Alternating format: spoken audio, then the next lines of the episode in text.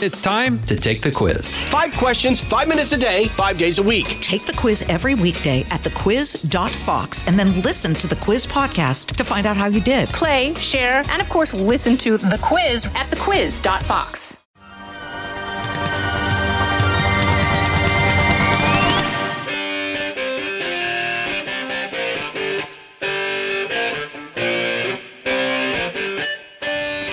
And welcome to Rich is Not a Four Letter Word, the podcast for your wallet. I'm Gerri Willis with the Fox Business Network. Hey, you investors out there, you stock investors, are you just ever so slightly nervous? The past two weeks have been, well, something of a nightmare. Up 500 points one day, down 500 the next. What do you do when markets whipsaw? Is that nine year old bull market, is it dead? What should you do next? Here to help answer those questions is Lindsey Bell of CFRA. She is an investment strategist helping to determine asset allocation, sector weighting. She's a smart cookie. Lindsey has also worked as an equity analyst and investment banker. Lindsey, welcome to the podcast. Thanks for having me, Gerri. So before we get started, friend, I just want to clarify where we are right now in the markets. You know, we saw selling, heavy selling recently. Are we in a pullback? Does the nine year old bull market live? What's going on? Yeah, we're in a pullback, and you know this is this is standard course of business. My colleague Sam Stovall will tell you, you know, since World War II, a pullback, which is between five and 9.9% decline from the peak in the market occurs every nine months. Uh, when you even see corrections, which is a deeper pullback, which is 10, you see the market come down 10% to 19.9%. Um, those happen every two years. We saw one, we saw a pullback earlier this year. We almost got to that correction mode in February. Um, but, you know, this is a normal course of business. This is the second time this year we're seeing it, and um, it's, it, it's just regular, normal course of business. Normal course of business, but do you expect it to deepen? Will be will we be looking at a bear market here? You know, I think bear markets are usually caused by recessions in the economy, and that's exactly what you're not seeing at this point in time. We have strong economic data. Um, jobless claims uh, have been solid. You, you see the JOLTS report um, more recently hitting a new all-time high. Um, unemployment at you know decades. Let me low. interrupt you here. So the JOLTS report, which I think people will want to know about. This measures the number of jobs out there on offer against the number of people who want to have jobs, right? And there are 900,000, nearly a million jobs more than people who are looking for them. This is completely unprecedented. This is an incredible positive signal. Yes? Yes, it's a it's a really good signal, especially for consumers. This means that wages are going to have to go up, and we've started to see a little bit of a tick up in wage growth uh, this year, but we're still under three percent. Um, and this is a, an economy that is strong enough to handle wage growth of more than three percent. And certainly, consumers are going to they feel confident now, but they'll feel even more confident if, if they see their paychecks going up. And that bodes well for the economy because the economy, as we know, is two thirds um, consumer, consumer spending. spending. Yeah, I think anybody with a job out there is glad to hear about rising wages because they've been held down so long. Another question I think that people have out there is Is the tech boom over for at least two years? Those so called FANG stocks, the Facebook, Alphabet, Netflix, Google, all those tech stocks have really driven the markets. Uh, is, is this over? Uh, are we done? I know we just got a positive report from Netflix, but What's going on in technology? Is it possible for these companies to sustain this kind of high growth forever? Um, you know, I don't think the tech boom is done. I think that um, it did need to, you know, take a break here. Valuations got pretty stretched um, at over 19 times um, on a forward PE basis. Uh, we pulled back to just over 17 times here um, in the in the recent move in the market. Um, these these like you you've said, these have been the high flyers, the leader of the market um, for some time now. Um, they're taking a breather, but we think that these are companies where the growth is going to remain the highest. Um, and because of that, we expect investors to continue to favor um, these stocks over some of the others in the, in the index because they are reliable with with regards to their growth prospects. Netflix earnings came out last night. It was much better than anticipated. We think maybe the pullback and the reset in this industry has, has perhaps been overdone. Um, and I think that with the Netflix earnings report, um, investors should probably get a little more comfortable with what we're going to see from FANG for the remainder of this third quarter earnings period. Um, it should be a quite good one for the earnings or for the tech sector overall, we believe. You know, it's interesting because I love to believe that story, and I know a lot of investors, you know, have their money on that side of the equation. But at the same time, there are a lot of people saying that professional investors will eventually eventually rotate into another sector in the market. Whether that be value, which has been held down for so long, these are stocks that are underpriced given their potential earnings. Do you see value ever catching fire again? Well, we have seen um, more recently investors kind of rotate back into that um, value mix of things, which can be anything from healthcare companies to to some of the energy companies, consumer staples, um, for an example, industrials also for an example. Um, but historically, you do see in any given year a rotation between growth and value, and I think more recently it's been getting um, more uh, media attention because growth, which is mostly technology and mostly FANGs, have done so well for so long, and is is finally seeing a pullback, and you're starting to see the rotation into value. It's catching people's attention. Um, you know, it's it's nice to see a rotation over time because that helps support um, the market and help push it, you know, higher over time. I believe, um, but you know, we we kind of are on the side of growth for you know at least um, the next year or so. And that means watching for opportunities to get into the market if you're still wanting to put money to work. Uh, I've Got to ask you about the bond side of the equation. What's the sweet spot of the sweet spot of the yield curve for uh, small investors? Uh, do you buy long? Do you buy short? Treasuries? Where do you go?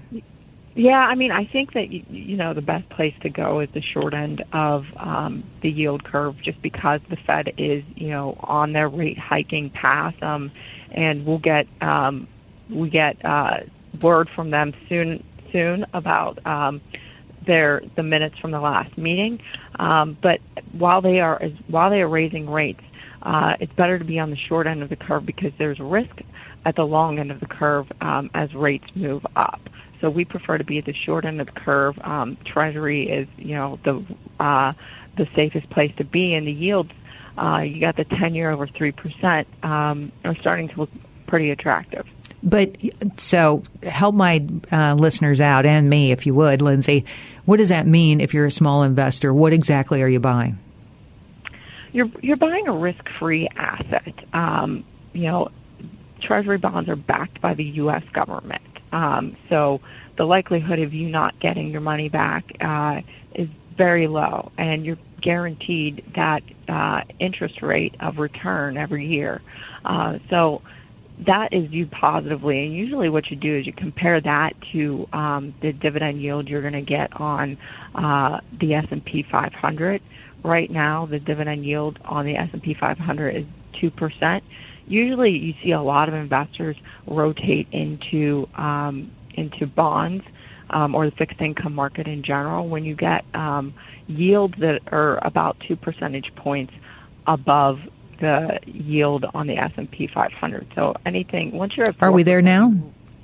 Um, we're we're approaching uh, that level, but we're not quite there. Like I said, the uh, you got to watch the 10 year really um, over over three percent um, is starting to look a little bit attractive, especially to maybe investors that um, are going to retire sooner rather than later, you know, especially if you're concerned that this bull market may be coming to closer to an end.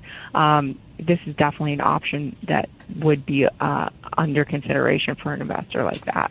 How long does a bull market usually last? You know, I'm thinking this thing's got to be getting up there. And as a matter of fact, I think it's older than any other bull market in stock market history.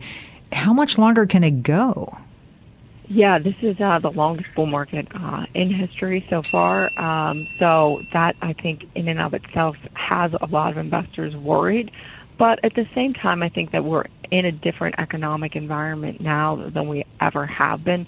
There's certainly things to keep your eye on, like the yield curve. Um, a yield curve, when we, when we talk about the yield curve, c- c- people define it different ways, but I think the most standard definition and the one that we talk about is the difference between um, the 10-year Treasury less the two-year Treasury yield. Um, so the difference between those two is what we refer to as the yield curve.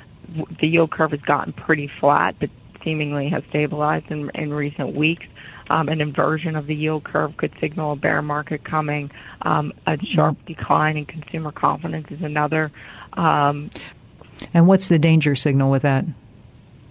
when it, when the two year the interest rate on the two year treasury is higher than that on the 10 year that's when we have a problem um, yeah that's that brutal means, so that means that you're being paid more to hold your money short term than long term right did i get that right exactly and it indicates that economic growth um, is probably going to slow that inflation uh, is going to be a concern and, and at that rate banks it doesn't it, it's not profitable for banks to lend money out. So it kind of just ceases. It feeds on itself, right? Yes. Exactly. Let me ask you this though, because I know there's a lot of people in the marketplace talk about a end of 2019 recession possibly, but I don't there's not a fundamental indicator I see that's negative right now. You mentioned the JOLTS number, the jobs number, uh, all around the job uh, market. Uh, it's looking very positive. Earnings growth is on fire, 21, 22% this quarter.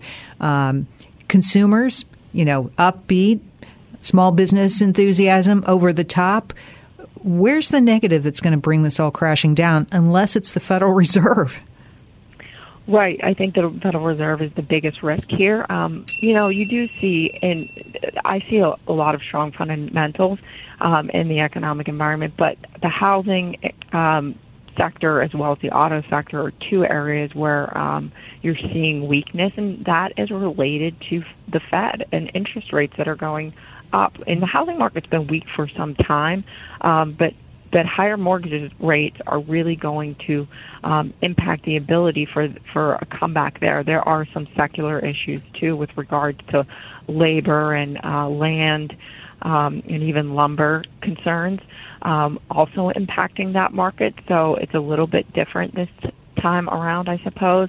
Um, but those are two areas of weakness that we would be watching. And the, the Fed, you know, the the new chairman uh, Jerome Powell is seemingly dead set on on his interest rate increase path. One more time in December, um, three more times next year. Why wouldn't um, you? Why I, wouldn't you slow down here and and get a sense of what impact your rates are having on on you know both the economy and the stock market together? I mean, it seems to me like a pause would refresh here.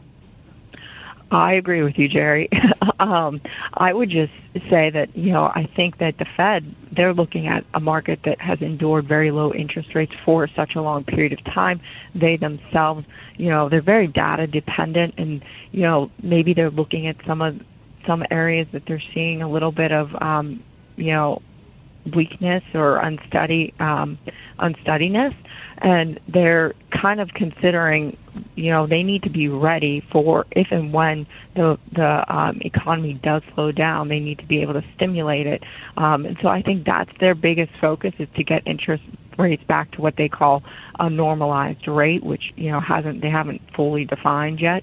Um, though we have seen in the past that usually you see um, a normal uh, rate at uh, at what what would be you, usually see uh, you look at inflation and CPI um, will usually be uh, it's 1.3 percentage points over CPI. So we're right now below that, but um, yeah, I mean, I think that the, the Fed is the biggest wild card here. It, it, I think would be behoove them to take a breather, especially as you've seen the move in interest rates. The market right now is looking at things and trying to, um, I think, really the the market to me seems a little bit confused about um, the changing environment that we're operating in. We're beginning to operate in a higher interest rate environment. Um, you you see inflation seems to be um, under control, which would suggest that you don't need to raise rates at this point in time um, as as swiftly as the Fed seems to be um, going. And uh, I think just a pause would would be beneficial to all market participants at this point in time. Um, but we'll see what happens in December. Is there is there any time in sort of our economic history that that right now reminds you of if you when you look back at uh, at what's going on? Do you say, "Oh, this is exactly like what year"? um, I mean, I guess there's um, a couple different periods that you can look back on. Um, you know, the the late '90s, for example, when rates were going up. Um, but I don't know. I think that you have to look at each instance in and of itself. Right, you know? right. Do Because do every- stocks have to go down if interest rates go up? Um, you know, they don't have to. I mean, look, interest rates have been going up since 2016. Uh, that's when the uh, 10-year bottomed at like 1.19 percent, and they've been moving up since then, and so has the stock market. So. Um, I don't know. I, I don't think that that you need both to be moving in opposite directions, um, but it has to be done in an orderly the fashion. Is, is the is the thing. So, if you could leave our uh, listeners with a couple of words of wisdom before you go, tell me what they would be. What do people need to be focused on right now? Um, I think focus on the fundamentals. This third quarter earnings season is going to be important because um, there's a lot of uncertainty about what um, 2019 holds, and to the extent that CEOs and executives can be confident on their conference calls about the future of their businesses and and um, their commitment to investing in not only their um, you know capital spending um, and capital outlays, but also their people and their employees and, and wages. Um, I think that will be important. Um, I also, you know, would say to uh, your listeners, don't panic um, when we have a few days like like we did last week. Um, you know, it's it's it's better to be calm than reactionary because more often than not we come back um, from periods like like what we have seen and we come back pretty quickly um, and you know we're going into the midterm elections and the the market has done very well um, once we get past those those elections in every year that That is interesting. That's actually a real stat, right? The market typically Yeah. is up a year after um, any election or just a primary. uh, the the um, midterm The midterm. Any Yeah, the any midterm after election. any mid. Well, I love that news. Let's let's stick with that. I like that theme. Um, Lindsey, thanks for coming on. It's always great to talk to you. You're so smart, so smart. Thanks for Just having trying to keep up with you, sister. Thank you so much for being on. Okay, you got it. Hi, I'm Gerri Willis from the Fox Business Network and host of the podcast, Rich is Not a Four Letter Word. Volatility. That's what we've got in the stock market these days. And whether you're an active investor in stocks or simply a set it and forget it 401k holder, you need to understand what to expect. Fortunately, we have Lindsey Bell, CFRA investment strategist. She's here to talk about what you need to do during these volatile times. Navigating rocky markets can be frightening, but as Lindsey will show, a little information can make the trip easier. Here are the takeaways. Understand the insider market talk. It's really not that hard. A pullback is a market decline of 5% to 9.9%.